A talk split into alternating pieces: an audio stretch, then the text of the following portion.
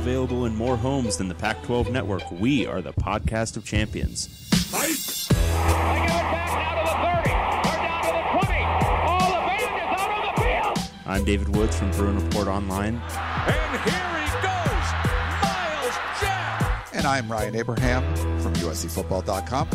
Liner, going to try to sneak it ahead. Touchdown, S C. We are the podcast of champions.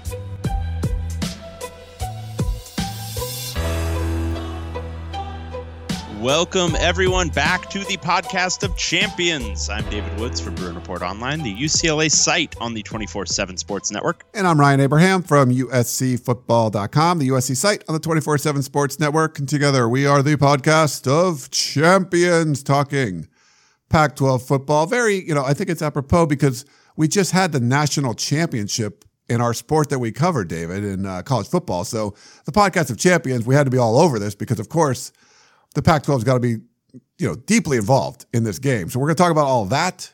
We got to talk about Kliff Kingsbury no longer being part of the Pac twelve or U S C's coaching staff. He's in the N F L. That's a great fiasco that we're going to jump into. A lot of your questions. We'll do all that. Um, if you have any comments for us, questions for the future, Pac twelve podcast at gmail dot com is the email address.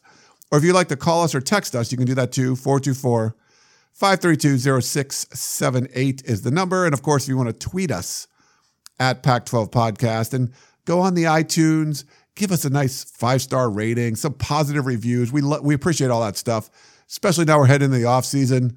We need some stuff to talk about. Leave us some funny, great review, and we'd love to talk about it on the air if we ever looked at it at some point. Yeah, let's well, let's just take a look right now. Let's see where we are. Okay. All right, so we're at we're at still a clean five stars. So that's great work, everybody. Thank you. one hundred ninety-two ratings. Um, Is that we good? Got, that's probably good, right? Or no? You know, we haven't touched in on our reviews in a little bit. We got one that said uh, engineer versus socialist. Uh, significantly better than average podcast covering mostly the combatants in the public sector versus the private. Other external market participants are discussed while participating in the extraordinary achievement of mediocrity. Champions for sure. I actually don't want to read anymore. That's perfect. That was really good. That is perfect. That is uh, user David T. Ellis. So thank you, David. Uh, beautiful review. That was from November. My, um, my guess is David T. Ellis is smarter than both of us. Yeah, that was that was too clever because it's, you know, it touches on obviously a, a, a difference in our perspectives, but also the actual play on the field, which is, you know, we can barely talk about one thing at a time, let alone he have was, allusions to other things. Yeah. So that's amazing. It was like amazing. Woven all together in his review. So I don't, that was great. Beautiful work.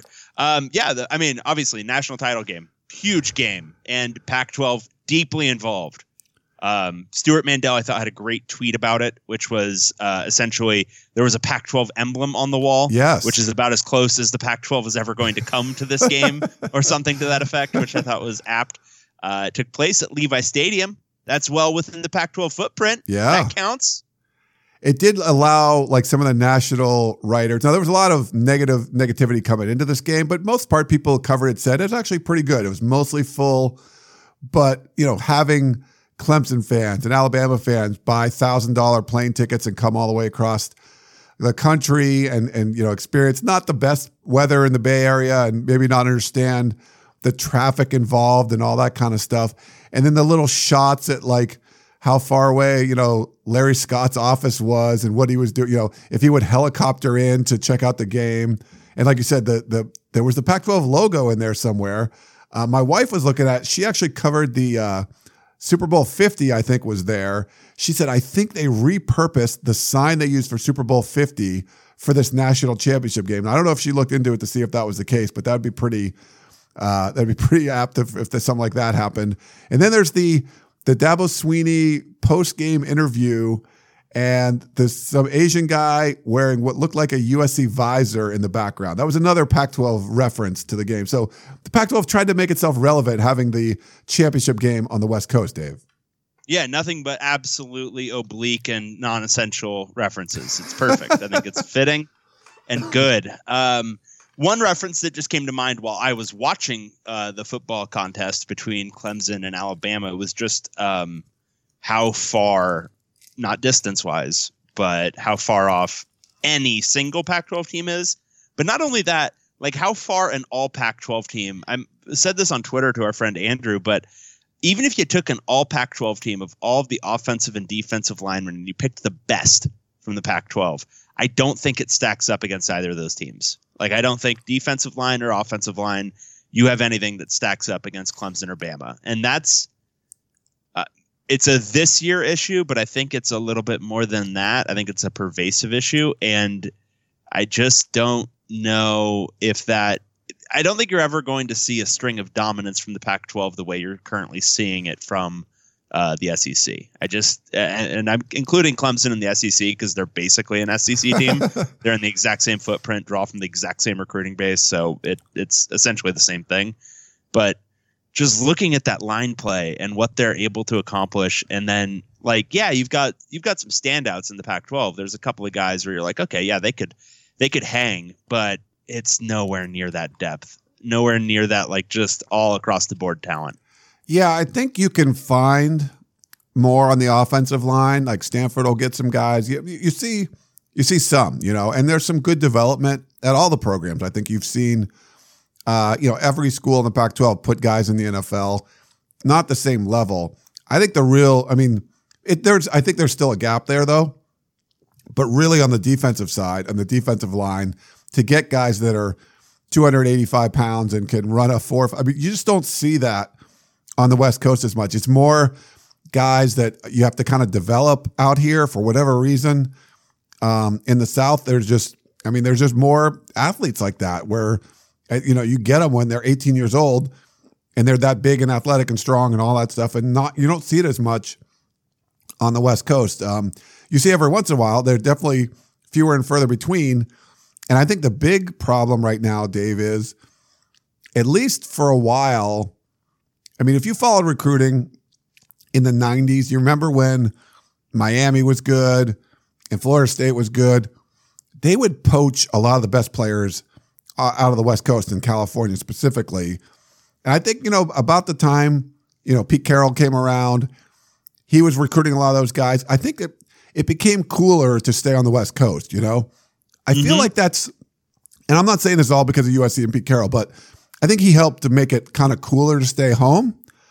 Now with the Pac twelve being down, it seems like it's starting to happen again. I don't know if you get that feeling where the South is kind of coming in and getting some of the best players, and there's no program that's step, stepping in the way and saying, hey, we're going to prevent this from happening, um, that it's it's not a nationally relevant conference anymore. And I think you might see some talent drain coming out of the West Coast, which I don't think, like we said, we don't think you can even afford to, you got to keep what you have. You might not even be able to keep some of the best guys now because it's more of a, it's almost like a regional sport now where the South is just dominating and the West is, is not really a factor. Yeah, I think that's true. And I, I think you touched on, especially the U S C factor. Um, Wilner hits on this a lot. And I think it's the right point, which is, so much of the Pac twelve in football is dependent on U S C being U S C. Uh, and that doesn't mean like Carroll era dominance, but it does mean like just being a consistent conference contender. Because if you do that, then you're recruiting at that top five level because U S C can basically sneeze and recruit at a top five level. They just can't, you know, m- you know, f- shart like they did this past season. You know, they can sneeze, they can't shart. Um, and uh, this, I mean, it's, it's, If they if they're not um, if they're not playing at that high level, if they're going five and seven, they don't recruit at that level. And I don't know that there's anybody else in the Pac twelve who has, because U S C, when U S C is rolling, it's not just, as you said, it's not just recruiting the West and locking up all of that. They can also have a national profile. They can recruit Florida. They can recruit Texas. They can recruit the South. I think they're maybe one of the few Pac twelve programs that if they're in a battle with, um, you know, an S E C power and they are doing well on the field, they can win the occasional battle there. Um, I don't know that there's another um, Pac twelve power aside from Stanford with the occasional high academics kid who can do the same thing. Um, so, yeah, I think when you're looking at it, U S C um, is maybe the one that can get closest to where Clemson and Alabama were on Monday night naturally. The rest of them have to develop talent. They have to find guys and, and develop them. And also scheme around line play. I mean, it's it's a lot of the and this is historically the Pac twelve thing, is you get, like you said, you can recruit offensive line probably a little bit easier out here than defensive line, but you're recruiting around quarterback and skill talent, because that is something that exists on the West Coast at maybe even a better rate than the South, despite what you saw out of Trevor Lawrence on, on Monday.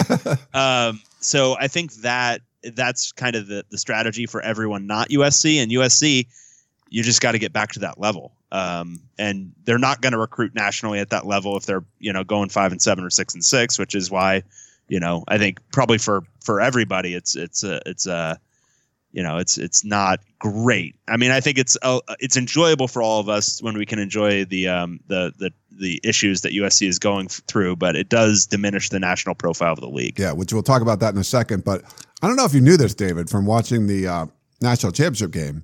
But one of the running backs from Alabama, Najee Harris, he's from Northern California. Did you know, did they mention that ever? Or I don't know if you, I, you I, caught that. I think I think once or twice. Once or twice. Yes. I could actually probably like tell you his entire life story based off that game. um, but yeah, and Najee's another guy. I mean, he's one of those guys who I think uh, I know U C L A was in on him hard. I know Cal was in on him hard. I think U S C was recruiting him too.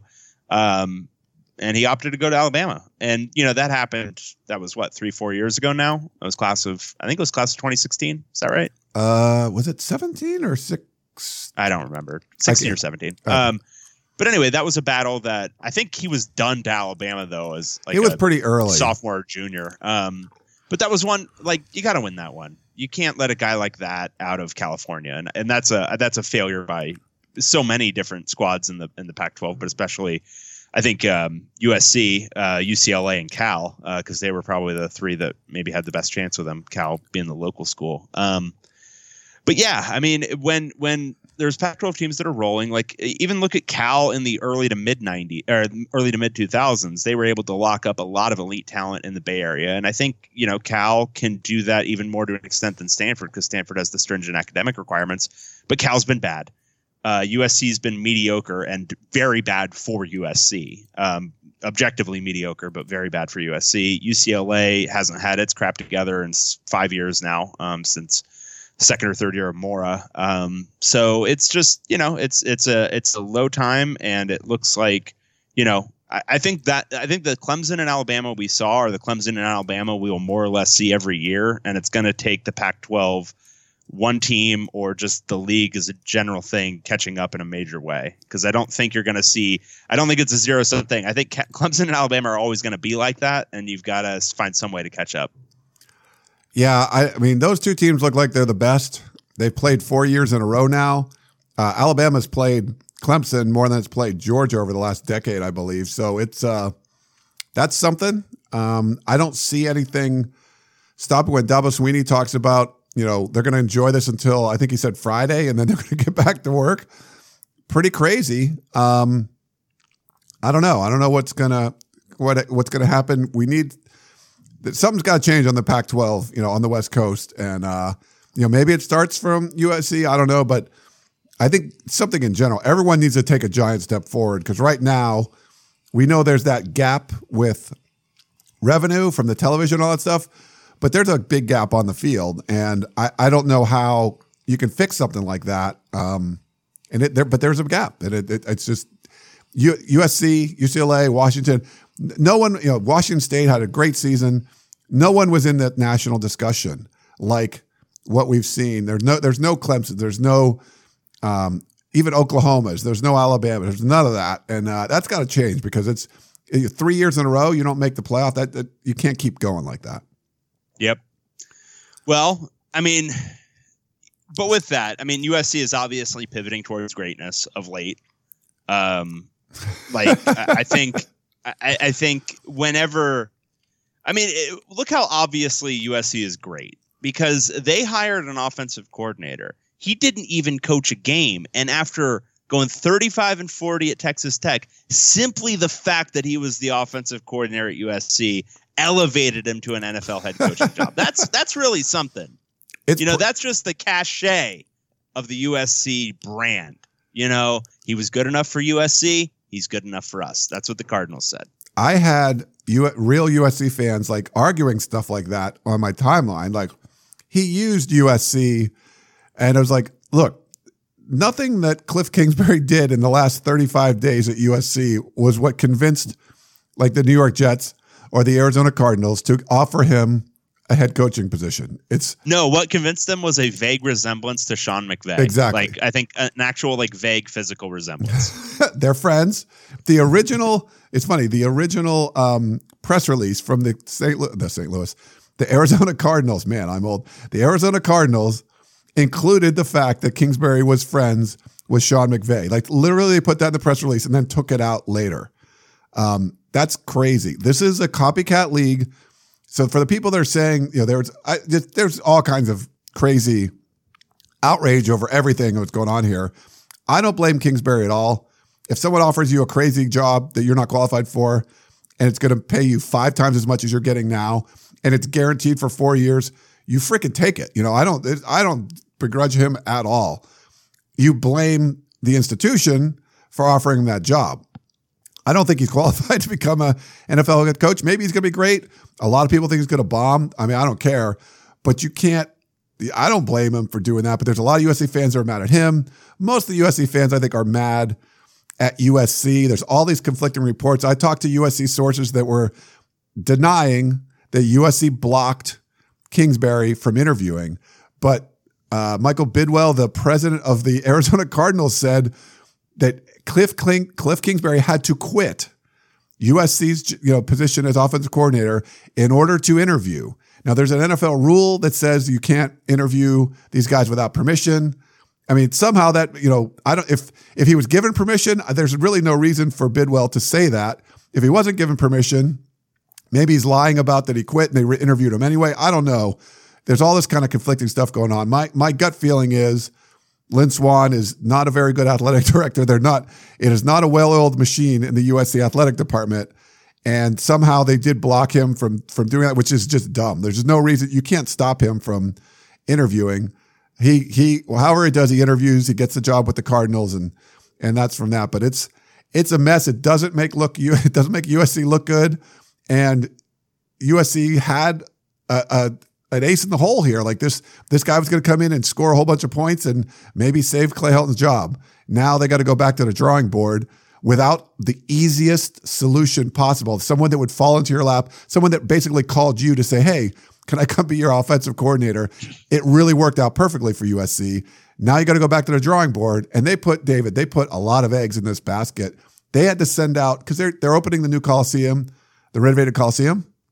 Mm-hmm. They and fans are, would you guess they're happy or unhappy at the five and seven season? You know, for if you had to guess, I mean, if if they're playing the super long game, they're pretty happy about it because it's closer to getting Clay Helton out. Right, but like, I mean, in like a general like life sense, probably pretty unhappy. Yeah. So when they get the calls to like renew the season tickets, everyone had to change their seats. So it's sort of like if one of us left. If you left, you know, Rivals to go to Scout or to two forty-seven, you got to take, you got to get all of your people to come with you. Everyone has to renew their tickets and move seats and everything. So it was like a time you had to talk to everybody, all the season ticket holders, the year you wouldn't want to do it. And they're all like all mad because, hey, they're five and seven. We don't want to do this. The big pitch that U S C made, the big marketing tool that was used was Kliff Kingsbury and this exciting offense. They put so much into that, Dave. And now he's gone. Now what are you going to do? So it's it's an absolute mess at U S C right now. I don't think they know what they're going to do. I mean, I really came into the this this new year going to be, you know what? And I, even though David was really kind of snarky in our first episode, I was going to try to be more positive. And I've told people at U S C, you know what? I, I know I'm going to be real snarky. I'll try to be more positive. They make it impossible, David. I don't know what to do. Like this is the biggest shit show ever. It's just crazy. It's awesome. It's awesome. Was that a good um, rant? Sorry, I was just th- no. Sorry. That was beautiful. I thought uh, you could have kept going. Um, yeah, the Kingsbury thing's interesting to me. I think um, as far as the Cardinals hiring him, I, I think he's in that great soft middle of coaches. Uh, okay. I think he could be fine there. Like I think if you told me ten years from now that he went like an average of ten and six or nine and seven every single year, I'd be like, okay, yeah, that sounds about right. That'd be great. That's um, a great hire if he does that. Yeah. yeah, I think he's demonstrably not great. I think he's demonstrably not elite. He went thirty-five and forty. If you're elite, like look at what Mike Leach did at Texas Tech. If you're if you're a truly great coach, you do that. I mean, you go whatever he went, eighty and forty or something like that. So I think he's demonstrably not that, but I also think he's probably in the middle. Um, I don't think he's a horrible coach. I mean, those were some really great offenses. I think if he can shore that up, and like, I mean, for the Cardinals, I think it's whatever. I mean, take a chance on a guy. You're probably not paying him nearly as much as you would have paid, you know, market, um, like a, you know, whatever retread you could have gotten from the N F L. So whatever, take a chance, four years, whatever. You probably fire him after two if he sucks. So there you go. He's got, um, he's got like a four-year deal. And their last coach, I forget the name, he he lasted one year. I'm like, what kind of deal did that guy have? He's fired after one year. It's, this is insane in the N F L. Yeah, he's probably going to – I mean, what what would it be? What's uh what's market rate in the N F L these days? Like th- six million dollars a year? I think minimum is like three and a half to four. And he's probably I, doing he's probably doing like what, four and a half? I would guess something like that. I mean, yeah. So I mean, they're not investing like, you know, whatever Belichick money or whatever. So whatever. Um, I think that's I, I think that's probably fine um, because I think there's like a negligible difference between him and like whatever out of work N F L head coach you could get right now. Um, but the the U S C thing, I mean, what do you even do now? Because already it's been like a little bit into the cycle. Um, like a lot of offensive coordinators have already been hired, picked up elsewhere. So you're looking at guys who have been out of work, either out of work now or they are already been through the early recruiting cycle at whatever school they're at. So they might be less inclined to leave. So you've got to hit. So, I mean, what are you hitting? You got you got Jed Fish locally. You've got uh, who's the Rams assistant who was um, U C L A's offensive coordinator. I mean, I, you've got a few out of work U S C options. Sark. Uh, Kennedy Kennedy Polamalu, what, what's he doing? I don't know. What's, what's Norm Chow up to? Sark, to be fair, like Utah's looking at Sark because they have to replace Troy Taylor. Like he's on yeah, their list. Utah's, Utah's crazy. That's true. That is true. Utah is insane. Um, I mean, that's U S C. Like a real thing. Like I put Sark on, we do a hot board. I put it on there.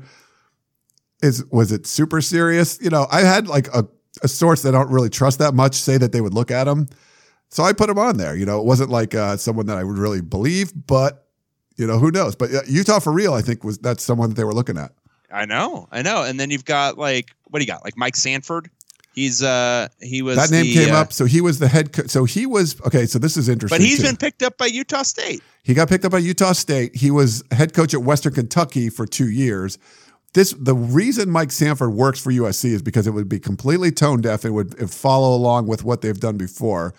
So, and he's got Western Kentucky. Western he's Kentucky. Got that in his background. That's what he needs. Yes, that's what Clay Helton likes because he's hired a lot of Western Kentucky people. So it would be tone deaf because the fans would instantly. He could be, uh, you know, uh, Bill Walsh, and they wouldn't care if he came from Western Kentucky. They don't want to hear. They don't want to hear that.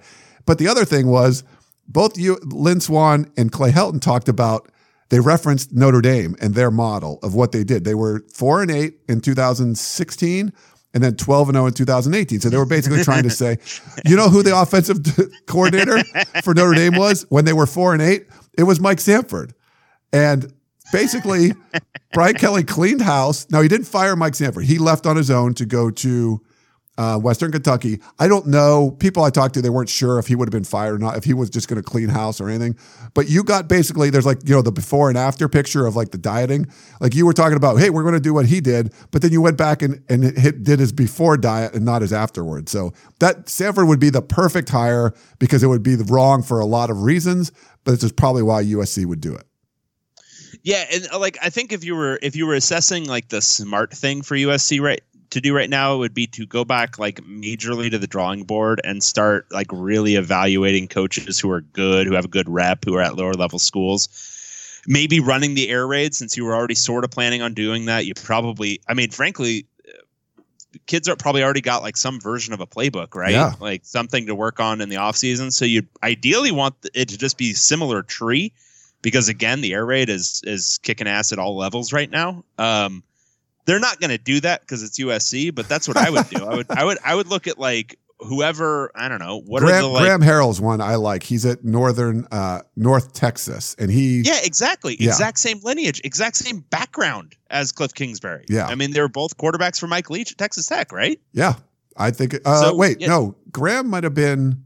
Was he under Kingsbury? He might. Was he under? No, he was not that young, right? Um, yeah, I think Graham Harrell was also uh, yeah. Leach. Um, let's look. But yeah, so I you know, I like his. Yeah, he was Leach. Yeah, they're both Leach. Yeah. Um, but yeah, you could do that. You could do. I don't know.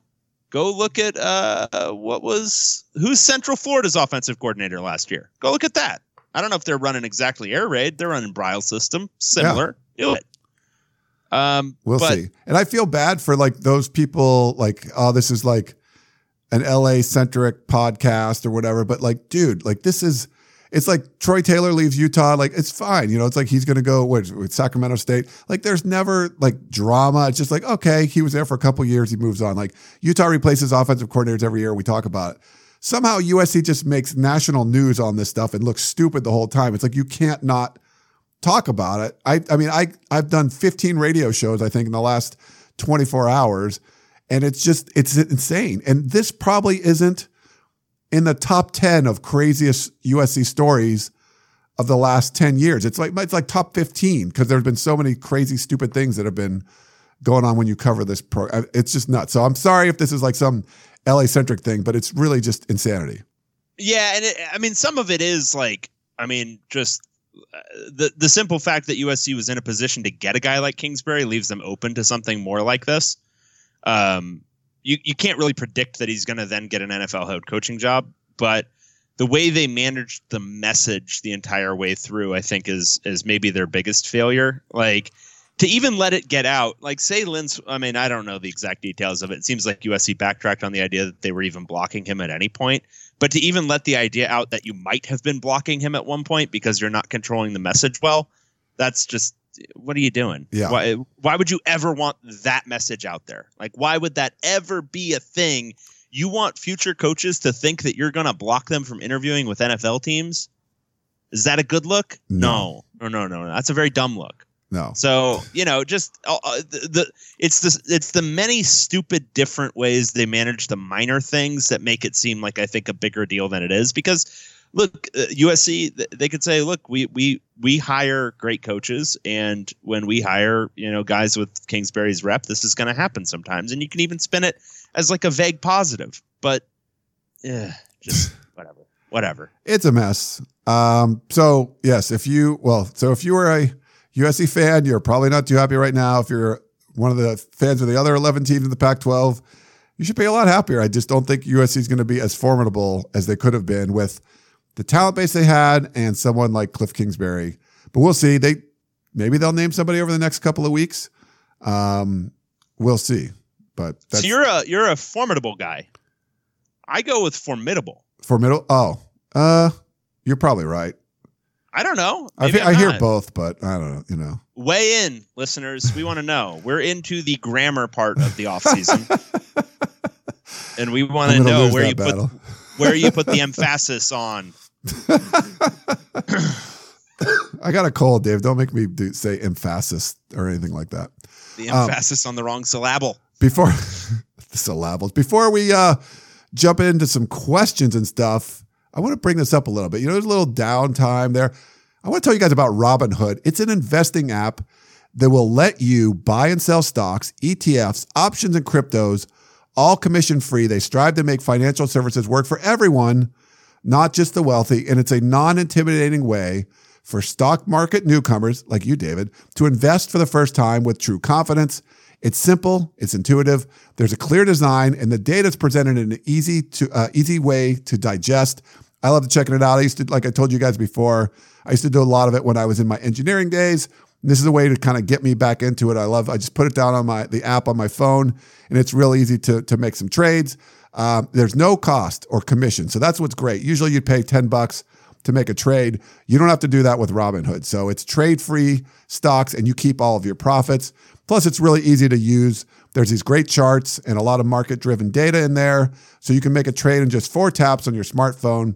Uh, really easy to use. And you can learn as you're doing. So if you want to, you're a newbie to trading stocks, go in there and check it out. Uh, you can learn as you invest and build up your portfolio. It's great. And right now, all of our listeners here on the Podcast of Champions, you will get a free stock like Apple, Ford, or Sprint to help you start building your portfolio. Sign up at champions dot robinhood dot com, excuse me. That's champions dot robinhood dot com. U S C Football dot com. Go check it out. Cool. Yeah, it's cool. Pretty neat. Yeah, thanks to Robin. I, I yeah, I, I don't know. When, when I was an engineer, that's just something we do because we worked in the tech field, mm-hmm. and tech stocks were obviously super hot and stuff in the nineties and early two thousands. And how'd that work out? I mean, I made, I made money overall, but it was like, it, you know, it, it was just like something because we were working for these companies. You're like, everyone did it. It was like you had people made good money, you had discretionary incomes, and you were just, you know, I was living in Silicon Valley. Man, just everyone was. We were all thinking we're experts, and we were certainly, uh, certainly not. But I, yeah, this is cool. Though. It's, it's easy. It never had anything as easy as this, so it's kind of cool. Very cool. Yeah. Uh, but yeah, recommend it. But thanks uh, to Robinhood for that. So we should uh, probably get us some questions, David. No. Uh, all right, I will. Uh, I will start with Michael. Uh, five minutes. This is a good one. I think it's a really positive email for us. Oh, good. You ready? Yes. Is this serious? Jokes A-rent funny. I think he meant aren't. Info not meaningful. Could only be through five minutes. You could use a P R firm. So, Michael, clearly a satisfied listener. Uh, what is the five minutes? What was the five minutes thing? I think he could only get... So, it was obviously a little bit broken English here, but um, he could only get through five minutes. And he oh. said our jokes, our jokes are not funny and our info is not meaningful. Okay. Which, I mean, I, I could have told him that. I mean, if he wanted like a, a a preamble beforehand, I mean, I could disclaimer, none of this is funny and certainly not meaningful, but he got into it. Yeah. Um, Sorry, Michael. Um, we've well, got another satisfied customer next. Can I read this one? Sure, too? Go ahead. Okay. Uh, this is another satisfied uh, customer. This is Clyde. Uh, need to get a reporter from the North contributing. I'm sorry to say it, but you need someone from the North to contribute. Just listen to the start of the bowl recap. You said Minshew threw a pick in the Alamo Bowl. False. Also said Minshew hadn't played Heisman caliber in the last three or four games of the year. Three games ago, he threw seven T Ds. Got to get someone from the better division of the conference to give you some clarity. You're far too jaded towards your currently poor programs and hardly give enough respect to teams who constantly win the Pac twelve. Uh, parentheses the North. So until this juncture, he's making it very clear that this is a group thing, right? He's he's applying a lot of hatred towards both of us, right? right. Then he says, "Keep Ryan, get rid of jaded David. Better luck in twenty nineteen, boys." Clyde has had enough of my bullshit. Stop making me laugh. I'm sick. It's hard to talk even. And like, these are funny. So, I mean, obviously, we, we're we're we're we're aiming to please, and I think with these two first emails, we've clearly um, clearly hit hit our mark. Yeah. So I'm I'm happy. I'm happy. Two podcasts into the year that we have already um, really satisfied a couple of people. It's you know that's what we do. I was actually going to say that. I was like, look, if Washington, if this Kliff Kingsbury crap happened at Washington, we would have Chris Fetters on the show. Like we would have to get him on today. It just so happens it's U S C, so I can talk about it. But right. I, I hope if it's something big like that, we always will bring in people from the other areas. I don't remember saying Minshew threw a pick that he didn't or something. I don't. I, mean, I don't either. Uh, but I do remember saying that he hadn't played Heisman caliber in the last three or four games. So let me go back and verify that. So he probably that, played like Oregon State or something and threw something like. You know. Yeah. Let me just. I, I don't. Uh, maybe I'm just completely misremembering the end of the season, and I'm not like a full stats. Plus, nerd, we never so claimed to be like geniuses, and you know, you're the one listening to I, us. I've, I've, I've literally never claimed to be correct on a single thing. I am always wrong. Um. So, yeah, he threw seven T Ds against Arizona, so that's pretty good. But then he was oh, Arizona, uh, okay. zero touchdowns and two picks against Washington, uh, two touchdowns and zero picks against Colorado, one touchdown, one interception against Cal. I mean, so, yeah, he had one game where he went seven and nothing. But then the other ones he had uh, – it was so over his last five games, he had the seven touchdown game. But if you eliminate that, the other four games, he had five touchdowns and three interceptions. So, huh. I don't know. I think I was thematically correct. Yeah, I think so. What uh, do you have his stats for the um, the bowl game? Yeah, he was uh, thirty-five of forty-nine with two touchdowns for two hundred ninety-nine yards. So not not throwing at the yardage rate pick, either. Yeah. Like the thing was that what he was doing, which was kind of rare for air raid, was he was also doing it at like a good adjusted yards per attempt um, through the like basically the first half of the season. And that slowed down over the last chunk. Like it, he again had that big game against Arizona, but otherwise he wasn't hitting the big plays as much. So I don't know. I'm going to stand by that one. I yeah. mean, I'm not going to stand by it strongly, but yeah, I, I think he was I was like one of the first people tooting his horn too. Right. Like I was, I was big on him being a Heisman guy and, and potentially an N F L guy. And I still think he has that potential, but the last, you know, five or six games weren't necessarily as hot. So no. It might've been me too. I mean, I watched a lot of that game. I took a lot of notes in that game. So sometimes maybe when I'm kind of going through my notes, if I misspoke, oh, I apologize. I mean, look, we're talking for so long. Like, look, I'm I'm wrong if I talk for about a minute or two. But if like if you if I talk uninterrupted for one or two minutes, I will say something that's incorrect. That's actually a, a pure rule, pure axiomatic law, actually. Uh, but if we're talking for like an hour and a half to two hours, oh, it's going to be rife with inaccuracy. Nice. It's a beautiful thing. Um. Well, you know, we appreciate, and, and you know what the great part is, Dave, that people will, and we got a lot of, we're just joking. I mean, we got a lot of people that love the show and stuff, and we love the criticism. It's fine. You know, real criticism too. Like no problem with that. But I, I just don't think there's a lot of great options out there. So even if we kind of suck, we're still like the back, best Clyde. Available. So you're coming back, Clyde. You're coming back. You're going to, you know, go right under this. All right. We got an email from uh, Big Worm. This should be interesting. It's uh, two thousand nineteen Pac twelve football. Gentlemen, listening to your reviews of the two thousand eighteen Pac twelve football season have been more painful than passing a one-pound kidney stone while watching reruns of Two and a Half Men and listening to Play That Song by Train. Wow, hmm. So another satisfied customer. Aren't ki- kidney? I've never done a kidney stone. I think they're really small and super, super painful. A one-pound well, one? Well, a one-pounder would, that would... You would be dead. I mean... That would explode you a little bit. I would, um, I would think that's no. That would that that would probably requiring surgery at that at that weight. You're probably having to dig into your uh, into your you know, depending on where it is, um, you're probably having to dig into your internals a little bit. And yeah, get that out. I don't think that's getting through your urethra or whatever. Um, yeah, kidney stones don't really kill you anymore, but they were very much a cause of death back in the uh, seventeen sixteen hundreds. Ah, it's like the nice, very cool. Okay. Not nice that was, but I didn't know that. Um, I mean, it was kind of. I mean, it was. It was, you know, kind of cool in a weird, in a really messed up, morbid way. As an internal optimist, eternal optimist. Hey, I went to U C L A. I'm hopeful that next season the Pac twelve can bring a more competent product to the college football world. I see a bunch of teams improving, and only a few getting worse in two thousand nineteen versus two thousand eighteen. I realize that is, it, it is super early, and a lot will happen between now and September, recruiting, transfers, et cetera. But let me know if you agree with the following as things stand right now. So he's going to go through some teams, and he's got some notes. U C L A, improved over two thousand eighteen, uh, could be very improved, trust and chip. I agree with you there. Yeah, uh, agreed. U S C improved just based on talent. Uh, it's not going to be a great recruiting class. I, I'm not sure. Um, I'd say no. I, I I mean, I think they might they might get to a bowl game next year, but I don't think it's going to be like, if we're talking improvement, I'm talking like going up a level. Yeah, um, like gonna, U C L A to a bowl game is, is a different deal than U S C to a bowl game. I think they might be six and six or seven and five, but I don't think that's improving a level. I, I would, think I don't think they're getting to eight and four, nine and three is what I'm saying. I think they would have with Kingsbury just because they'd score a bunch yeah. of points, and now yeah. now that's all in question. So I would I would put that as a question mark. Oregon improved. Yeah, I mean, you got, um, you know, Justin coming back. You got uh, another great recruiting class. You want to see that offense score more than seven points like they did in the bowl game, but I, I think they'll be improved. What do you think, David? I think so. Um, I, I'd like to see that defense really start to hit its stride with Leavitt, um, because they weren't great this year, and they weren't, you know, they they didn't improve a ton this year, so maybe it was just kind of a another building year, but I think they need to be, that defense needs to be like a top thirty, top forty unit next year. And I think it has the potential to be, yeah. Um, but yeah, I'll, I'll, I'll put this as a qualified yes. I think they'll be improved. Washington improved. He said no more noodle arms.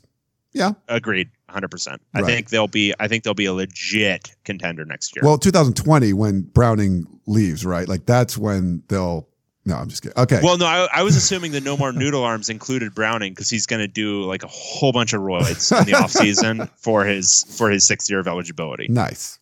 Uh, Stanford improved. Don't know. I'm not Mm-mm. sure. I'm going to go with a no there. A nope.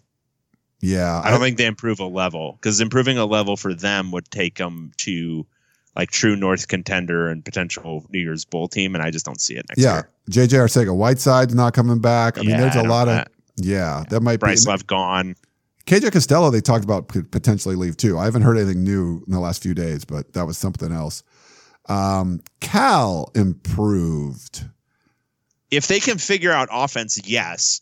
I just don't know. I'm I'm I'm in no way convinced that they can. I think they've got Devon Modster's coming in as a as a graduate transfer uh, quarterback, and I think he's going to be immediately eligible. I think. Um, I, I don't. I, what I'm saying is I don't know if he's graduate transfer, just a straight transfer, but he's coming in, and yeah. I think if he can play next year, I think that'll be an upgrade at the quarterback position. Um, but it's hard to improve on defense because they're so freaking good. Yeah. There's a lot of upside on the offensive side, but I like Bo Baldwin a lot, but they just, I mean, they were bad decisions, three quarterbacks at one time. Like, I, I don't know. Like, I'm not convinced that the offense will be improved. Yeah. Um, Agreed. So I'm going to put that as a meh. Meh. I don't know. It's a meh. Uh, Oregon State improved. Not that it means much. They should be improved. I have no idea. I mean, I have no idea why they would be. I mean, defensively, are th- has anything changed really? I think. I mean, they're going to bring in some J C guys. I, I, I don't know. I feel somewhat confident. I feel, I feel they made some like small strides that weren't really like be able to win a game, but they, they just looked more competent. I don't know. My guess is they're going to be, but we'll see. Okay. Uh, Utah, same. Uh, they will win nine games until the end of eternity. What do yeah. you think? Probably. I mean, we just don't know what they're going to do on the offensive side of the ball yet. Um, if they bring in Sark, maybe. Who knows? Uh, Colorado, tough to say. Yeah, I mean, I don't know. It's Yeah, we don't even know what that'll look like. It was a seven-game losing streak. Like, you got to get better than that. Washington State, uh, likely worse, but probably won't fall off too much.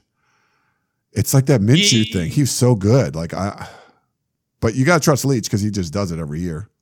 Yeah, and I think now that he's had time to get his young guys a little bit more developed at quarterback with Minshew taking the reins this year, I don't think he'll need to hit the grad transfer market. They could. Um, and I think now there's a model out there for other grad transfer quarterbacks to say, hey, wow, I could walk into Washington State, start, and be talked about as a Heisman contender by midseason. Sign me up. Yeah. So, um, you know, maybe he looks around, you know, like, Jalen Hurts isn't nearly as accurate as Gardner Minshew, um, but he's got a little bit of that mobility in the pocket, same kind of deal. And maybe Leach finally realized he needs a guy there who can move his feet a little bit. So I don't know. I don't know if it's a perfect fit. I don't know if it's an ideal air raid quarterback, but I'd I'd kick the tires on that if I was Mike Leach. Ah, that would be really interesting. Yeah, he's a he's apparently as of this morning or something, he registered for the. The transfer database. So, right. Is that yeah. what it is? Transfer database, right? I think that's what they call it, whatever. Exactly. Ah, go to Mike Leach. Um, he'd probably, his, his accuracy, I think, would improve a lot.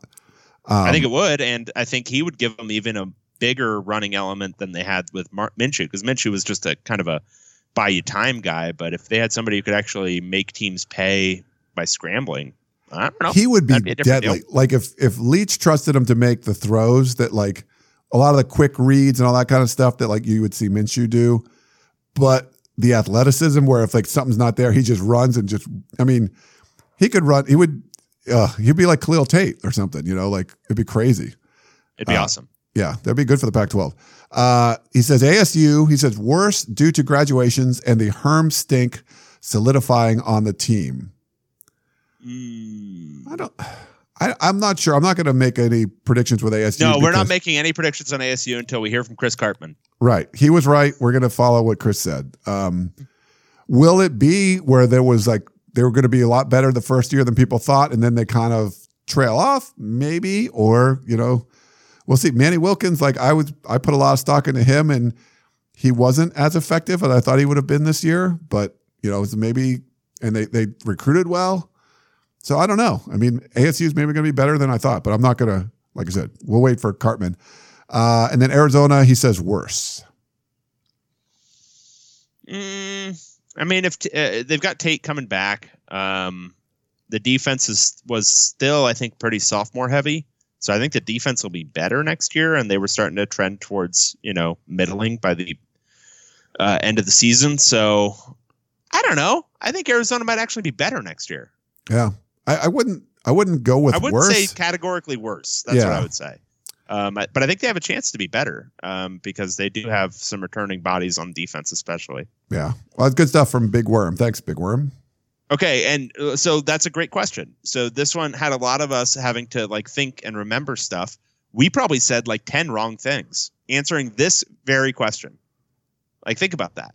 We probably said so many wrong stuff. And so many of these fan bases are like, wow, these guys don't know anything. But that's the, the trick. But they'll they'll think we know everything when we're talking about the other eleven teams. They just won't think it when they're talking about their team. Right. All right. Um, Matthew has an email just for you that you should read at your oh, leisure. I just forwarded uh, it to myself. Okay. Thank you. There you go. Uh, Mike in Oakland says, please explain. Uh-oh. Hey, guys. This can't be good. I'm sure it's fine. Um, I'm very interested in your take on the interest in coaches that have yet to succeed. The two I am thinking of are Kingsbury and Cristobal. I am sure they are very nice guys and have some great skills, but they have not broken through yet. Cristobal got fired as the head coach at F I U. He became the head coach at Oregon because Willie Taggart saw his dream job at F S U and the flo- and the players wanted Cristobal. Oregon has a mediocre season with arguably one of the best quarterbacks in the league, yet Cristobal is being mentioned for several head coaching positions, and Nike U has the highest-ranked class in the conference. I realize Uncle Phil and all the bells and whistles are a big draw, but you have to play ball at some point. I also hear Mario is a real player's coach, but he also needs to get the job done, that is win games. Kingsbury seems charismatic, and the ladies seem to find him attractive, but that and getting fired from Texas Tech does not seem to qualify one for a head coaching position in the N F L.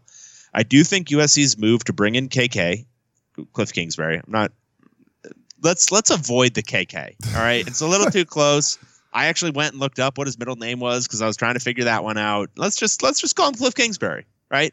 Or maybe throw in a C if you want to do it. You can do C K K. Let's not just do the K K. All right. Uh, I do think U S C's move to bring in Kliff Kingsbury as an O C was a good one. If it doesn't work out, Clay Helton or Lynn Swan can always say that air raid shtick is not for the mighty U S C. Please help me because I want to know how this works if I ever get fired. Thanks. Go Cougs. Mike in Oakland. Well, the first thing I would say is that coaching in and of itself is a very incestuous um, industry first. And the second part is, um, because it's incestuous, you're obviously hiring a lot of guys you know, but also it's um, it's a closed loop. Um, the only guys who are eligible to become coaches, except for very, very few exceptions, are former players.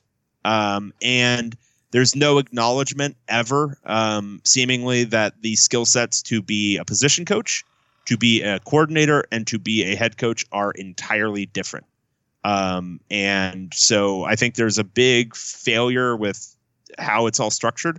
But the end result is that if you're just around long enough and you're not horrible, you'll eventually get promoted to some position beyond your skills. It's the Peter principle at play. Yes.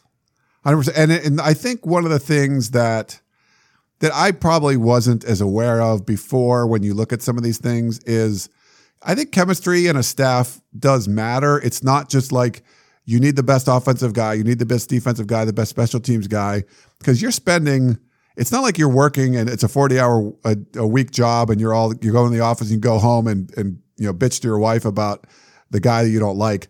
These guys like almost live together all the time. So I think if the chemistry doesn't work, it can really upset things in the, in the staff and in, in the meeting rooms and things like that. So maybe you do have, he's the best offensive line coach around, but if the whole staff hates him, like he's probably not going to be there. So it, it becomes even more incestuous because you not just want to hire someone that's good, but it's almost like you need to hire someone you know so you could get along. It's like picking a roommate or something. So it's it's a really weird uh, dynamic, Mike. And I, you know, it I don't get it all the time. I'm more into like, hey, try to hire people that are proven and have done it before. But like like David said, mostly you're getting former players. If you're going to get someone that's never played before, they have to come in through the system like they become like an analyst or something. Maybe then they become a G A.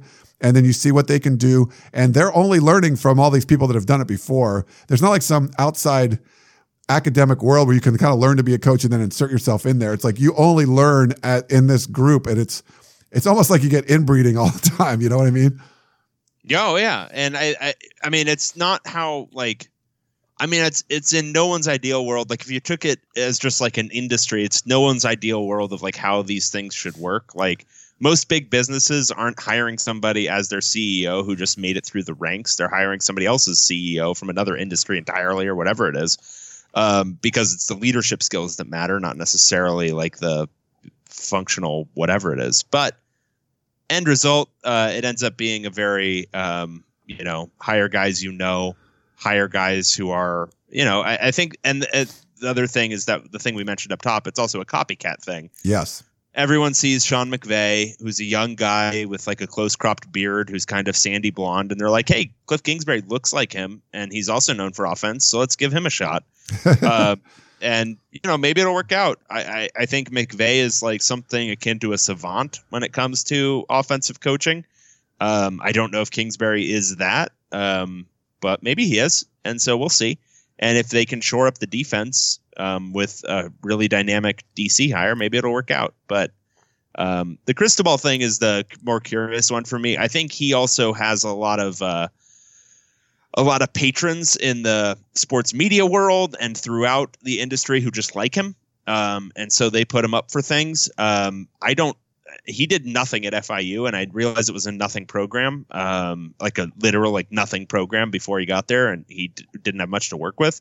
But he also didn't do anything there. I mean, he, he didn't have good seasons. Um, and then he got the Oregon job, and frankly, last season I thought was a minor key disappointment for Oregon. Um, and uh, I mean, just they don't. I don't know. That offense didn't look as good as it should with a. Uh, potential Heisman caliber quarterback. So I don't know. Jury's out for me on Cristobal. I think Kingsbury, I think you can at least point to elite offense as something he brings to the table. Yeah. Um, I don't know what, I don't know what you're getting out of Cristobal right now. I think Oregon um, is becoming a much better recruiting power um, with or without Cristobal. Um, but I think he, you know, he's a good recruiter. So that's something, but um, uh, at a certain point you have to just play well on the field. I kind of I have a pretty good gut feeling about Cristobal for whatever reason, but I do feel the same way that it, I expected a little bit more this year. I expected better from the offense with, uh, you know, the, the potential number one pick uh, in the N F L draft, Justin Herbert. With him coming back, you know, this will be a make it or break it year. You got your senior quarterback coming back. You got a lot of talent. Uh, I, they should they should contend and uh, potentially win the Pac twelve North next year. You know, it, Washington team Washington's the team to beat. But we'll see how Oregon does. If they don't, if they underachieve this year, then I'm not going to be real high on Cristobal going forward. Uh, real quick aside, it kind of like the, maybe an analogy from some of this coaching world. And I just realized this. My old, when I was an engineer, the old profession, I used to design um, it was A S I Cs, application-specific integrated circuits. You would do this. Basically, you design stuff on a computer and you create hardware, like these little computer chips, like a chip that's in your phone. That's the kind of stuff we would design. We put them in satellites and crap like that. But there was the industry, the software that you would need to use or any kind of programs you would need to use to create these chips was really complicated because all these engineers are using it. So I worked for a Silicon Valley company that would sell these really expensive software licenses to, to all the different engineering firms, like aerospace companies, whatever, that would make these chips. Intel, all these, you know, anyone that makes chips, we would sell them this software. And it was so complicated that the salespeople had to be engineers. The marketing people had to be engineers. Like you couldn't do it without, so you would much rather have like the best salesperson possible, but the engineers that you would be selling to would never listen to you because they don't think you know what you're talking about because you weren't an engineer. So our whole industry, everyone had to have an engineering degree. And usually with engineers, it's not like the most, you know, they're usually not the most, uh, you know, communication is not, you know, communication skills aren't like the best. So it was just really weird, but because of the nature of it, like coaching, like everyone had to be in this coaching thing. Even though you're doing these jobs that maybe aren't the best for it, but if you're not in the coaching world, it's like you can't be in there. For us, that if you weren't an engineer, you just couldn't even be in the company despite doing things that were non-engineering like sales and marketing. That's a good point. Is and that, yeah, I think that's that's probably the uh, uh, a smart way to think about it, probably smarter than what I was saying. I think what I would say is uh, if you're an engineer, you're clearly already um, very smart. Like you, you already have, uh, you've shown the ability to learn something at a very high level. Um, so learning sales at that point, like, cause sales is a skill set. Yes. There's, it's the same thing with recruiting. It's yeah, there's five percent of it where it's your natural charisma. And there's some guys who are just naturally super charismatic and they can do it. But like the ninety-five percent other of it is just like learning how to like say a few things in like an easy and clear manner and then working. I mean, it's just it's it's testing an ability to work. Um, I think football stuff. I don't know. I, I think it's easier to learn, um, you know, what you need to say to sound like you know what you're talking about when you're like I don't know, talking to players than it is to do that with, like, I don't know, something like an engineering device or yeah. an A S I C, like, you know what I mean? Yeah, you could con your um, way into, like, you know, people think you know what you're talking con. about. Not even con. I mean, like, look at what Mike Leach did. Um, he he didn't play or really. I don't. What was he doing? He was a lawyer. Yeah, I think he got so, a law yeah. degree. I mean, he learned enough. Um, and yeah, you don't you don't immediately walk in from being a lawyer to being the head coach of a football team, but. I don't know. I, I think the fact that it's drawing strictly from a pool of ex players, almost like universally, um, I think it diminishes the talent pool. Yeah. Um, so, anyway. All right. That was an all out on that. Um, we got this one was actually Keon from the Bay Area. He said he we missed it and he sent it again. That's perfect, Keon. Do that because we're not on top of things. So if you want to send it in again, that's a great way to get our attention. So uh, he said, "Hey, Ryan and Dave. Since we have clearly established you guys will be doing a weekly podcast throughout the off season, shout out to the six different people who asked this last week. Uh, here's a new angle to the Pac twelve bashing we all love to partake in that I haven't heard you guys discuss, at least not in the last few months. Let's pretend for a moment that the Pac twelve is run by the best conference leadership and the product on the field is up there with the best of the S E C and the Big Ten. In other words, take some of whatever Bill Walton is having and enter a fantasy land where all, excuse me, or all the on and off the field issues with the Pac twelve conference are suddenly fixed overnight. With the conference leadership and actually football product fixed and thriving, how how much would the significant, um, excuse me, how much would the significant and growing divide in casual college football interest slash fandom between the Pac twelve conference footprint in the Midwest slash South become an issue? Put another way." Can the Pac twelve actually get to a point where it is considered an equal of the Big Ten and S E C as they are today? And do the cultural and social differences mean the Pac twelve will be a step below those other conferences regardless of the on and off field performance? Whoa, that's a lot there. Okay, so... Um... So, all right, so we're fixing the conference leadership and the actual football pro- product. So let's throw out even the how. So basically what we're saying is the product is fixed, meaning that what? The Pac twelve is producing at least one elite team every year, maybe two. Yeah. And like the middle of the conference is like as good as like the middle of the S E C, and the bottom is, you know, there's one one or two bad teams, but the rest are goodish. Like, is that what we're saying? I think so. Well, if that's the case, I don't think the the the so the The reason that you have diminishing attendance in the Pac twelve is because the teams aren't good. But when U S C and U C L A, I can speak to those ones specifically, are good, they get great attendance. Washington gets great attendance almost regardless, but especially when they're good. Oregon gets great attendance yeah. no matter what. Um, Utah gets great attendance no matter what. They're even expanding their stadium, which is an unthinkable thing in today's uh, college football world um, in the West. So I think the stadiums aren't necessarily as big, um, so you might not see the the gross numbers that you see in the S E C. But if everyone's good, there's not going to be an interest issue. Um, it's it's maybe more of a front running uh, conference than other conferences, just because uh, the you know the historical thing where it's just a it's not as important out here. But if it's good, I mean, people are going to watch it. And people are going to follow it, and they're going to get excited about it. Um, and I, I, I don't know that that is that's not the fundamental issue. I think if if all things are equal, the the issue is it's what we were talking about up top. It's the um, it's uh, just localization of talent. Um, I, I don't know that you're. I, I think the the the the defensive linemen especially, um, they're always going to be a little bit tougher for. Um, the West Coast schools to pull um, at that elite level. I think they grow on trees in the South and they just don't um, out West. So that's part of it. And I just, I mean, I think there's the, the general thing where there are just fewer people following these twelve teams than there are, you know, people following the S E C. And it's not, I don't know if that's a function of, I think that's just a function of population differences, but I'd have to do like a full sociological study of it. And, you know, that's tough to do. But, um, I don't know. What do you think? I think, I mean, I think if you fixed a lot of those problems, it would be a lot more comparable, but you're never going to be the kind of passion that you have in the S E C. And I think maybe the Pac twelve would make a couple more playoffs, but you're talking about, he said the S E C and the Big Ten. The Big Ten's missed out on playoffs. They do a nine-game schedule. The only team, the only conferences that haven't missed out on the playoff are the A C C and the S E C, and they have the eight-game schedule. So I think there's still going to be, if you still had the nine-game schedule, if you still had that kind of difference, I think you would still be a little bit more behind than maybe you should be from just apples to apples comparisons of team to team. If you're saying everyone's on the same level, I think there's going to be a little bit of a disadvantage there.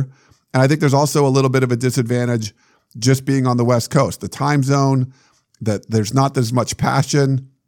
I mean, you were talking about the reporters that are up there in the Bay Area. I think Stuart Mandel, another tweet he had, he went to like Starbucks or something.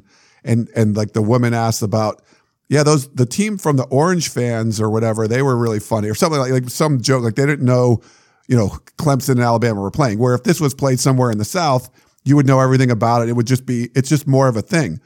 There's less professional teams in that geographic area of the country. It's more about college. You know, my, my wife from Tennessee, um, you know, I like growing up watching baseball. Like they didn't care. Like you might be a, like Atlanta Braves fan, but they didn't care about Major League Baseball and stuff, where I grew up in the Northeast as a Yankee, and like, yeah, they're not, not the Yankees, but you know, and, you know, from the South, I'm a Yankee because I'm a Northeast guy. That's, uh, you know, that's what was important. So you got a lot more professional sports teams out here. I think it's just going to be different. You would be better. Like you fix those things that you said. Yeah. It's not going to be, I think you'll be close, but you're, it's still, there's going to be advantages of just being in the S E C because of the eight game schedule. It means more to everybody because that's like, it's more like that's your life, where it's not your life as much on the West Coast. Sorry, kind of long answer there. That's good.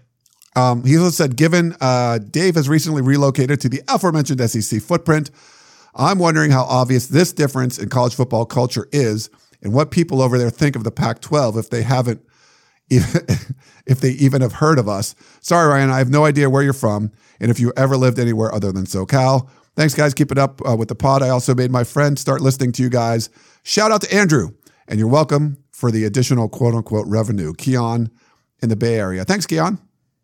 Yeah, the one thing I would say is it's not – the problem for me is that um, it's hard for me to judge it because I'm like an obsessive. Um, so S E C fandom seems casual to me. Like when I talk to people who are like big Georgia and Auburn fans – they don't know nearly as much as I do about their stupid teams. So it's always like, oh, well, maybe you're, I, I maybe I'm just talking to the wrong people.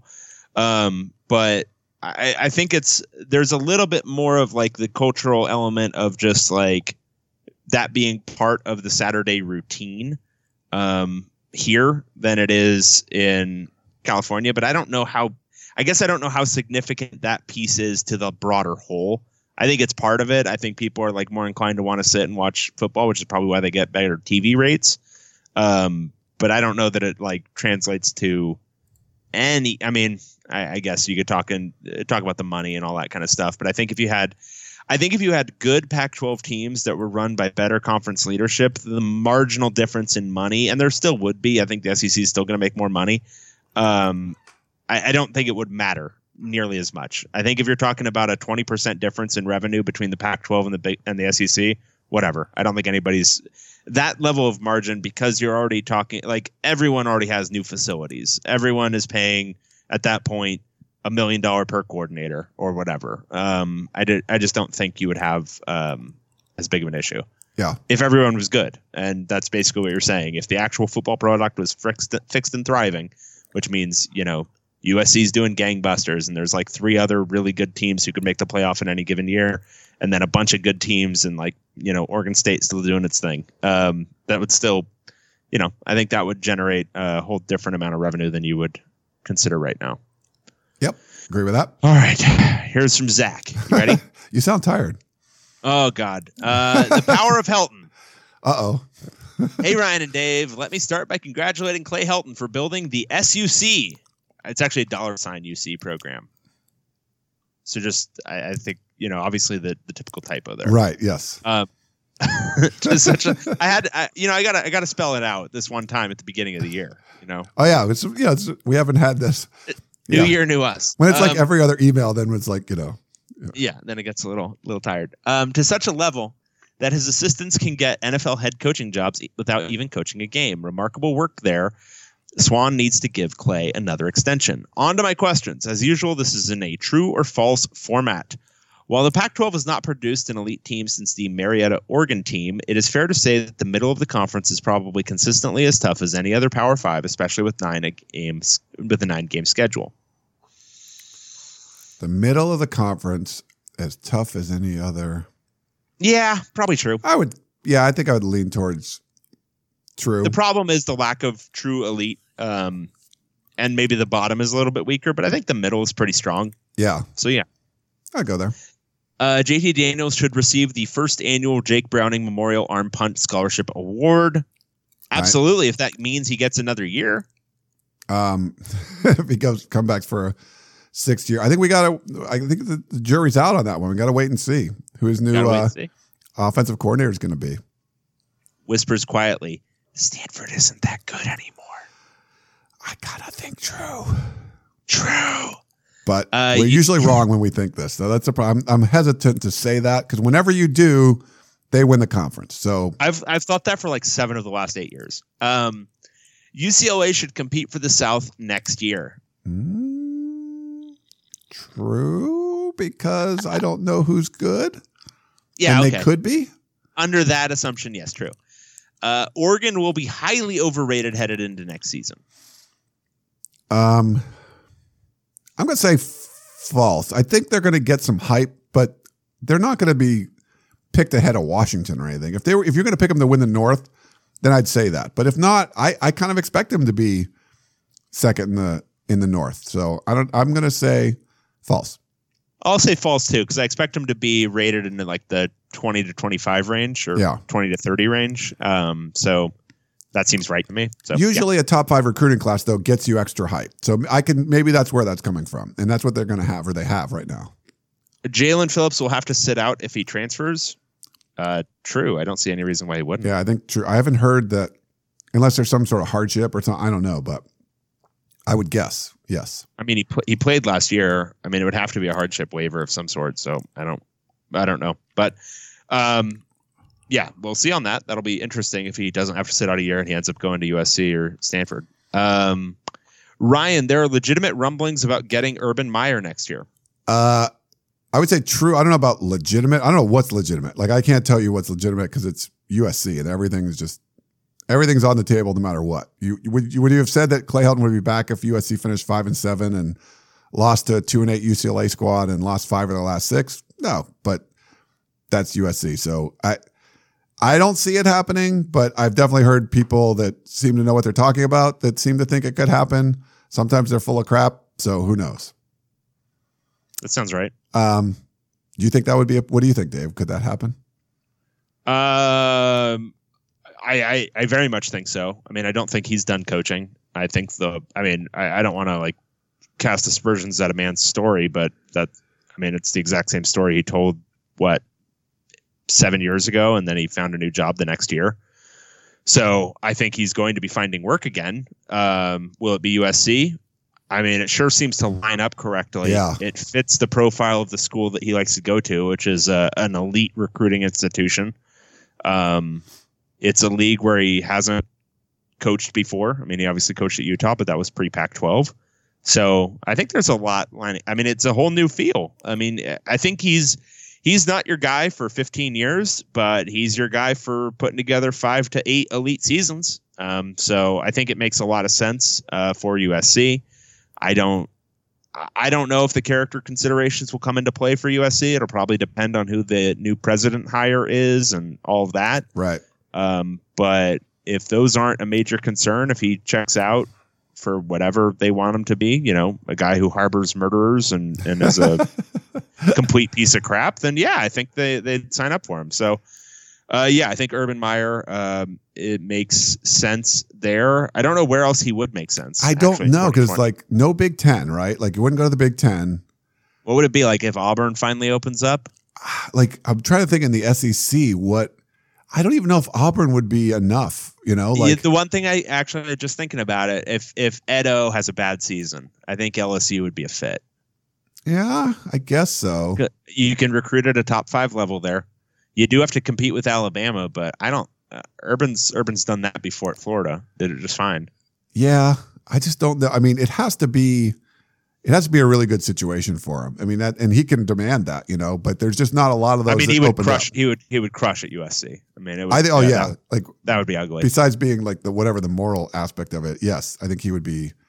I mean, he's a pile of crap, and you're going to walk away where, I mean, I, it won't be a cheating thing, but it'll be just some skeezy stuff that everyone has to, you know, carry with them for the rest of their lives, like harboring some serial murderer like Aaron Hernandez, or, you know, allowing one of his coaches to beat his wife, or whatever it is. Whatever right. Urban All Meyer's those- up to in his late fifties and early sixties, that's what you're going to have to sign up for. But if you can do that, you're also going to win a lot of football games. Urban Meyer and Chip Kelly. That would be freaking awesome. Don't you think? Yeah, that Matching would be beautiful. Um, all right. This is what the, and then a bunch of um, hashtags and carrots and uh, colons and things like that. Uh, guys, it's one thirty-two p.m. on Monday, January seventh. I turned on my T V to the Pac twelve Network. Well, congrats uh, on having the Pac twelve Network. And they were televising a rerun of, wait for it, wait for it, a hockey game between A S U and Boston College. I had no idea any Pac twelve schools had a hockey team. How much money did it cost to televise this event uh, that had empty seats along one entire sideline? The last time I checked, the N H L Network had fewer viewers than the Pac twelve Network, suggesting, excuse me, suggesting there may not be too much interest in this match. On another note, what hockey player would worth his salt would consider going to A S U to play hockey when all the good programs are in the East? Larry Scott's stupidity boggles the mind. Maybe that P R firm they hired will promote hockey as well. Earl in West L A. Damn. I think they have a pretty good hockey team. I, I, a lot of them are clubs, though. I don't know. I think I think U S C has a club. I think U C L A has a club. But I think A S U has like a legit team. I think they have like an actual D one team, you know? I'm sure there is some contractual thing. Uh, so I'm just going to talk my way into something that I have no knowledge about. So just bear with me. Uh, I think there's probably some contractual thing where they have to televise a certain amount of every school, right? I believe so. And A S U doesn't have some stuff. Like they don't have water polo, I don't think. I think it's a club team there. Yeah, nobody so has pools just, in Arizona. Like why would you have water polo, you know? Yeah, so it might just be one of those. Yeah, exactly. So it might just be one of those things where they don't they don't have another sport, and so they have to fill some A S U time with something, and their hockey team is okay. So why not play them? I would thinking say, out loud. Yeah, I would say Earl, like probably watch any other sport, and you probably see empty stands there too. I don't think it's just, you know, I don't want to pick on A S U hockey. I think I, my gut is they're pretty good. We'll get we'll get Karpman on that, but there's just I the. The the benchmark for what Larry Scott's trying to do is to put X amount, it was like eight hundred something live sporting events on per year. They weren't really concerned about who watches. It's really more about that, which is crazy when you think about it, because every one of those has production costs and all that stuff. It's expensive to put those on. That's what they've sold to the presidents. Like, we're going to televise X amount of your games live so your family and friends can watch it. And basically that's it. Um, it's not they don't they don't really care if anyone watches it or not. It's really more about we're doing all these things. We're we're putting all these things on live. That's what they're selling to the presidents, which is that's where the presidents have to push back. Like, hey, it's nice if you're going to do that, but if nobody's watching, why are we spending the money to do that? Yeah, so it looks like they don't have men's water polo or men's volleyball, and I know I've seen both of those sports on Pac twelve Network. So maybe it's just simply taking place of those. And yeah. ice hockey is. Ice hockey is something different that not many schools, I don't know if any other schools have it in the Pac twelve. Again, I have no idea, but I know I, I know of at least four that definitely do not. So, um, yeah, obviously very stupid, but everything about the Pac twelve network is very yeah. stupid. Thanks, Earl. All right. Um, we got a text message. Um, don't know who it's from, but we never know. Love is... when you tell your wife that Olawale, Olawale Betiku's true freshman season was probably his best, and she responds, is it really fair to say that he ever had a, quote, true freshman season? Even calling it a freshman season is pushing it. Uh, so Betiku um, was a former five-star from Gardena Serra uh, by way of, I think he was Africa before that. Yes, I believe. Um, who uh, uh, uh, went to U S C, never did really anything, and now is transferring. And he's uh, famous for looking like he is uh, forty-seven with three children. He's a, if you look at him a person, I mean, he's a, he's like first guy off the bus kind of guy, and the, like the nicest dude in the world, but he didn't really have, he looked like a five-star player. I think that's why they ranked him that high, but he didn't really have a lot of football experience, and he never really, it just seemed to never really catch on, you know, and he would try to do like drills where you'd catch the football, and it just, he's a good soccer player. It, it just didn't seem like some of the skills with football worked with him. So I, I don't know. I mean, he's a, the greatest kid, super nice. And you, you know, you would want him in the, in an alley with you if, like, you know, a dark alley or something. Like, no one's going to mess with this guy. But, you know, I don't know where he's going. You know, wish him the best of luck. But uh, super nice kid, but it just never really worked out. And he looks forty-seven. He he, he does look older, um, but he we would both kill to look like that. Like he's, he's yeah, he's, oh yeah, yeah, yeah. He's chis- like yes, he's chiseled. He's uh, ridiculous looking, but he does. Well, I, I mean, I look forty-seven no matter what. You are forty-seven. Yes, forty-eight now. Just turned. I mean, forty-eight. You're for, you're forty-eight, and you look like you're, I don't know, thirty-five. That's very kind of you. Not, probably not true, but thank you. I'm just saying. I, actually, I'm just looking at your Skype photo, and that looks like it's from a while ago. Maybe it is. Yeah, maybe I was thirty-five. You look uh, thirty-five in that one. Oh, thanks. Um, this is from Mark. Sorry. Moving on, I guess.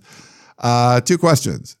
Do you think all the Pac twelve teams could compete with Clemson or Alabama? No. Do you think the all Pac twelve team? Oh, I'm sorry. Jesus. I'm, I'm really the, the all Pac twelve team could compete with Clemson or Alabama. I'm really effing this up. You're doing great. Ugh. Uh, I need more cold medicine. Um, yeah. Do they think the all Pac twelve team, like we talked about that earlier? Uh, yeah, I think it could, but just the defensive line would be the biggest problem, I think. I think they'd lose. Um, I think it'd be so. I think what you would have is, I think the, but even that, like, if you're thinking about Clemson's receivers, so yeah, you've got like N'Keal Harry in the Pac twelve. Yeah, you've got LaVisca those big Chenault, Stanford like you can dudes. Talk any of those guys, you know. But uh, yeah, okay, all right. So you can talk me into all the skill positions. You can talk me into the defensive backfield. You can maybe even talk me into linebacker a little bit. But I don't think you're constructing an offensive line and a defensive line that's matching up. Yeah. I just don't. And that's his second part. Are, are there any Pac twelve offensive or defensive linemen that could start at Alabama or Clemson? Uh, I'm sure there is. There's, I mean, I'm sure. Uh, yeah. I'm, I, I'm sure there's some like Stanford offensive linemen who could start and some defensive linemen from like Utah who could start. I just don't. Right. You don't have like the Vita Vea guys like this year as much. Yeah, if if you gave me the, Vita Vea, I'd say yeah, one hundred percent. Um, or Harrison Phillips. Like, there's not dudes like that as much that come that roll off the, that are on the top of my head. Now maybe I'm just dumb, but yeah, like, like I, I I didn't think nearly as much about Greg Gaines as I did about Vita Vea last year, so that one's kind of tough for me. Um, yeah, that's that's a tough one. Um, I think yes.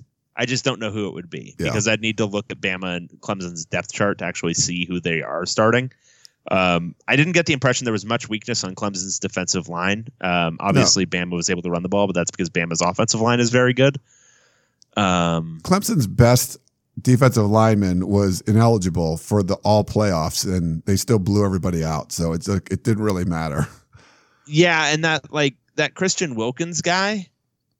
Like, come on. He's the backup. That's not that's not fair. Like, it's not fair to be that good. Yeah. Not so, a- anyway. Um, okay. So, no. I think they could compete. I don't think they would win. I don't I don't think the All-Pac twelve team would win against Clemson or Alabama. I'll agree with you there. All right. Uh, this is from John and Brea. Hi, Ryan and Dave. Congratulations to the Pac twelve for winning more bowl games than any other media company.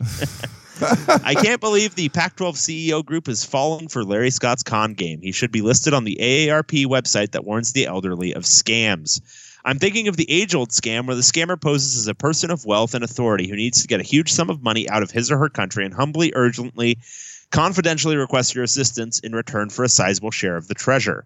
This is utterly insane when the Pac twelve presidents are letting this guy get away with, but just wait until twenty twenty-four, conveniently after his next contract is renewed, when hundreds of millions of dollars will be transferred to Pac twelve school accounts. All Larry needs between now and then is thirty million dollars in salary and a piece of the equity revenue. What is the difference between what Champagne Larry is doing to the Pac twelve presidents and this classic scam? Well, John, you're you're veering rapidly into a socialist perspective on capitalism here, um, because this is what uh, uh, most C E Os are doing. At, the truth is, level. We all know Champagne Larry likes to roll large, right? Like, exactly, exactly. Champagne Larry likes to live large. Um, I, I don't actually think did. There is I, much difference. I, I sent some money in though. I, I don't know if this is probably. I don't know if it's related, but if this was actually a prince in Nigeria that needed some help, so I figured that was good. Well, so no, I sent that, him some that money. Makes sense. Yeah, that makes sense because you're helping royalty at that right. point. Right. And, uh, and you know they're good for it if they're if they say to you via an email where you can't verify it at all that they are a prince. You have to believe that. Yeah. Nobody would lie about being a prince. And when he transfers that Bitcoin to my account, I'm quitting the show. So it's going to be great. I'm just waiting. Oh, good. good. Good stuff from John. Yeah. Thanks, John. Oh, I guess it's me. Um, oh, God. End of season. You do this. You want me to do this yeah, one since ahead. You're sick? I just. Okay. yeah. Let's not have you read I this. looked at it and I started coughing. So I was just all right. This is from Steven Salt Lake. End of season. Hey guys, I finally read the John Canzano piece on Larry Scott and stopped immediately at the story of old Larry telling former Utah A D Chris Hill, along with the other eleven athletic directors, you're lucky for what you get. I stopped here because I realized that should the Podcast of Champions ever tire of the tagline now available in more homes than the Pac twelve Network, you can replace it with Podcast of Champions. You're lucky for what you get. Oh my God, that's genius.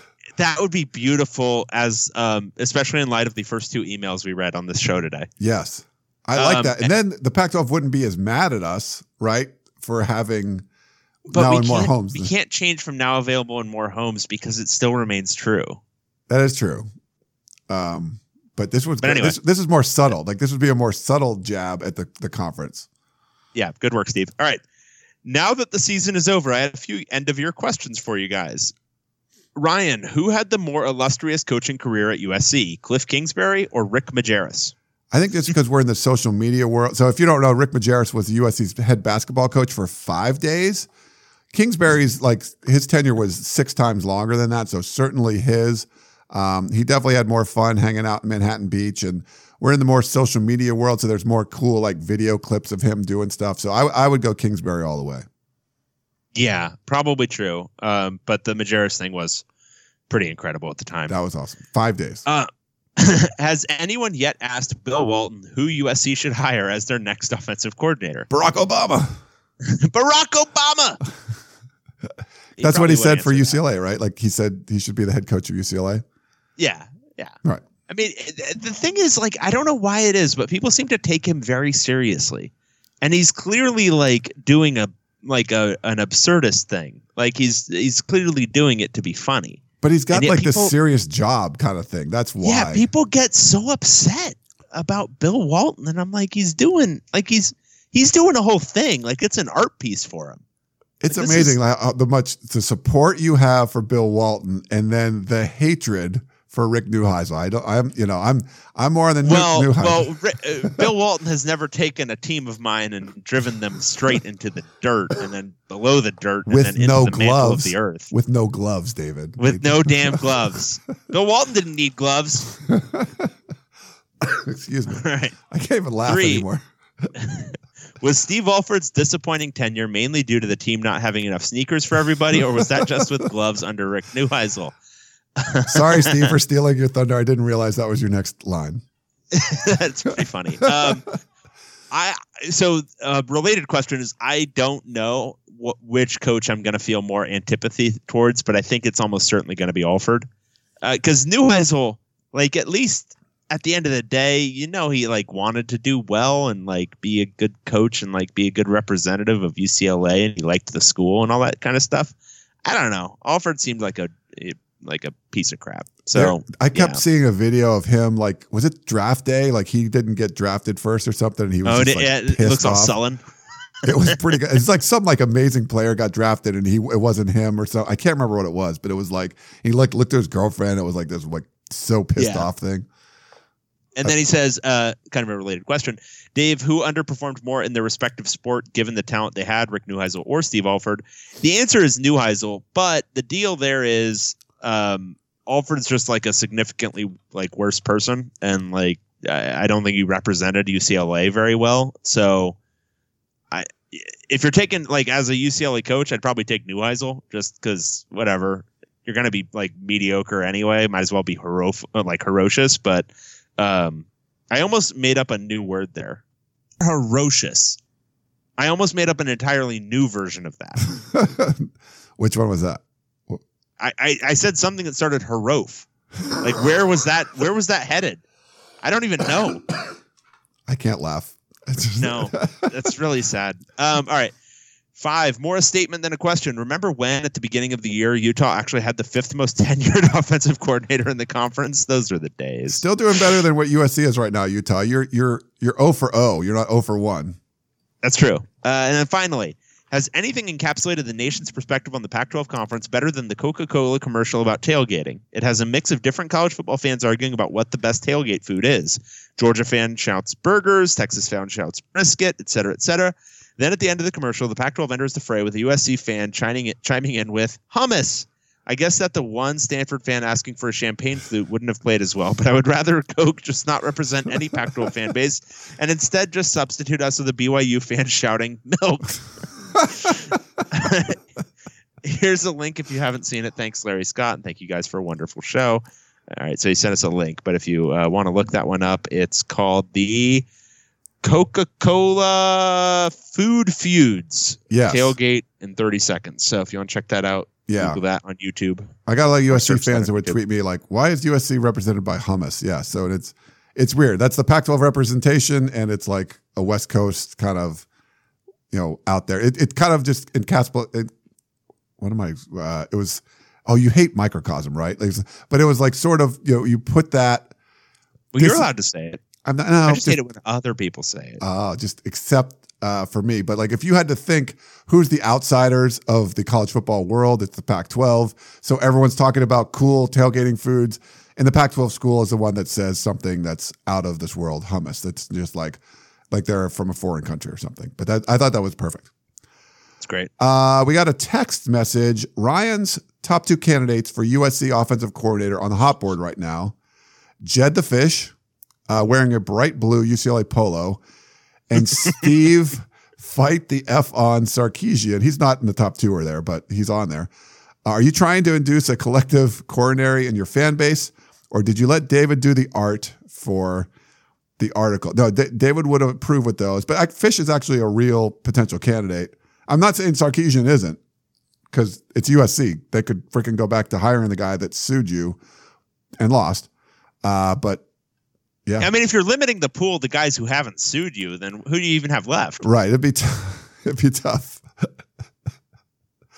I think it would be awesome. Like that, that would be so, it, I, I, I don't even know what to say. Like that would, just I want be, that to happen. Like you want that to happen. I wouldn't be shocked is what's the thing. It's like, there's so many people like there could never happen. I'm like, stop saying that could never happen. Cause there's too many things that could never happen that just keep happening. Mm-hmm. Nice. That's true. All right, and this is from Chris. Uh, Power five, Power Four, Group of Six. Recent headlines: uh, Mountain West has more ranked teams than the Pac twelve. Kingsbury leaves U S C before he even got his employee I D card for the worst job in pro football, even though it comes with a life expe- expectancy of one year. What a new year! True or false? The Mountain West joins the Power Four conferences to become the Power Five before the Pac twelve does. The Mountain West. So he's saying there is no Power Five. It's actually a Power Four. And okay. The Mountain West will, I assume the, the, the test here is the Mountain West will get a team in the playoff before the Pac twelve again, again does. No, no. Yeah. So no, no, false, false, false, false. false. Whatever your question is false, there, Chris, Chris false. But uh, quick, I, quick thing I, on the employee. But I, but I, but I feel you. Yes. We feel your pain. The qu- quick thing on the employee I D card. So Brady McCullough is the new U S C beat writer for the Los Angeles Times. They've had some turnover there. Uh, he's another Michigan guy. The last couple of guys went to Michigan. Really nice guy. Uh, has been covered, you know, different cities and stuff. Um, he flew to Texas to interview Kliff Kingsbury's family and wrote a really nice piece that didn't really have a lot of football in it, but it was more just about his background and stuff coming in. And uh, I, I asked him, I tweeted him today. I'm like, have you even got like to file your expense report or paid for your expense report from that trip that you've made to Texas? And he's like, uh, before he's gone, you know, he's like, nope, you're right on. He had not. So it's like he flew down there to do this big expose or whatever on his, not expose, but he did, you know, do this big background on his family. And it was a nice feature piece and everything. And uh, comes back and, you know, now Kingsbury's gone. He never even did an introductory press conference to local media. He did some like local, he did some national stuff, but he never did like sit down with Shelly Smith or something, but he never sat down with the local media, and now he's gone. Yeah. Crazy. Beautiful. Sorry. A little side. All right. Uh, um, more than half of next year's top twenty-five recruits in the Pac twelve geographical footprint sign up with non-Pac twelve programs. Uh, false. False. Yeah. I mean, it's it's trending the wrong way, but not more than half. Yeah. Uh, Eastern Washington, the F C S runner-up, would have finished up with a winning conference record if it was in the Pac twelve. False. This is really like, this is what, you know, you're making it way worse than it is, Chris. Let's just look. Hang on. I don't even want to look. I'm just going to say it's false. Yeah. Uh, yeah. Okay. We'll just go with false. I'll look up the like actual ratings, how they have it right now. But oh, um, see, would they be in the? Uh, well, no, they wouldn't be part of the well, S and P Plus, right? Like they're not. No, they wouldn't be in that. But there is one of these. I don't know if it's S R S. Andrew would know. Our man Andrew would know. Andrew, tell us. Um, Chris is full of crap. Tell us that. Yeah. Um. It might be Massey. I don't know. Okay. Look, there's so much going on. All right. Anyway. Uh, Larry Scott is granted a contract extension. False. False. I think he's I think trying, right? Didn't Canzano tell us that that's what he was trying to do? I think that's yeah. part of what he's trying to do with the like different deals they're trying to make happen. Yeah. To build enough of an idea that they're going to move forward with something that they grant him another extension through twenty twenty-one or something. Herocious is inadequate to describe the current state of Pac twelve football. No, it's perfect. False. It's great. Dead on. Yeah. You're, this that was a lot of false there, Chris. we want, yeah, we want it to be a little balanced. That was all yeah. false. Keep up the good work, boys, and please, please fill our offseason with hope and wonderment. Well, we won't do that.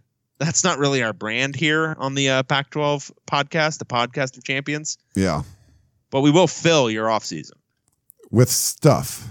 There will be things that are said on this show. On this very show, there will be things that are said. On that little app on your phone, when it, it once a week, it will pop up, oh, there's a new podcast of champions. We're not saying it's going to be good. We're not even going to say it's going to be decent.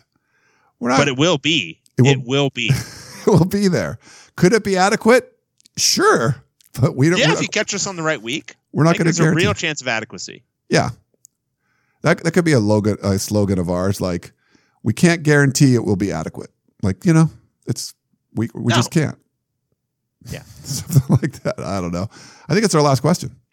That was our last question and a fitting end. Yeah. So we go hour and a half with no football games. Absolutely nothing going on. Um, so next week we should actually get one of those recruiting guys on to talk some recruiting.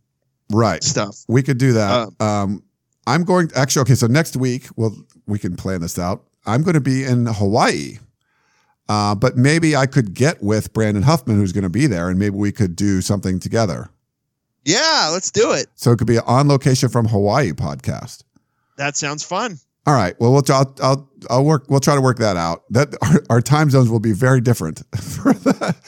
There'll be a five. Was oh god, is it five or six now? I forget if they're on. Uh, I think it'd be five. I think they're. Uh, I think they they don't do the time change, so I think it would be five hour difference. Do they not do the time change? Yeah, it's kind of like hold Arizona. On. Oh, hold on, hold on. Let me do time in Hawaii right now. Oh, hold on, hold on. This is okay. Yeah, you're right. Five hour difference. So yeah. If we did our typical, like, yeah, so that'll be fun. We'll figure it out. So we'll we'll we'll try to do that since I will be there covering the Polynesian uh, Bowl. Um, I believe Brandon's going to be there. I, got, I haven't talked with him yet, but I think him and Blair. Maybe we can get everyone together. We could get them to. Uh, Let's get the whole damn crew. Yeah, we could get. We'll get in a room and kind of discuss everything that's going on with the uh, Pac twelve recruiting. So that that's a plan. It might fall through, but we're that that's what that's what our plan is right now. Beautiful. We just came up with it because that's part of yeah, we don't we don't have a day, we don't have a time, but we have the vague possibility of a plan. And that's really all we're looking that's for. That's all you point. need. That's all you need. Um, all right. Well, that's David Woods. I'm Ryan Abraham. Together, we are the Podcast of Champions. Thank you so much for tuning in and dealing with my little bit of a cold. Hope you enjoyed the show, and we will talk to you next time.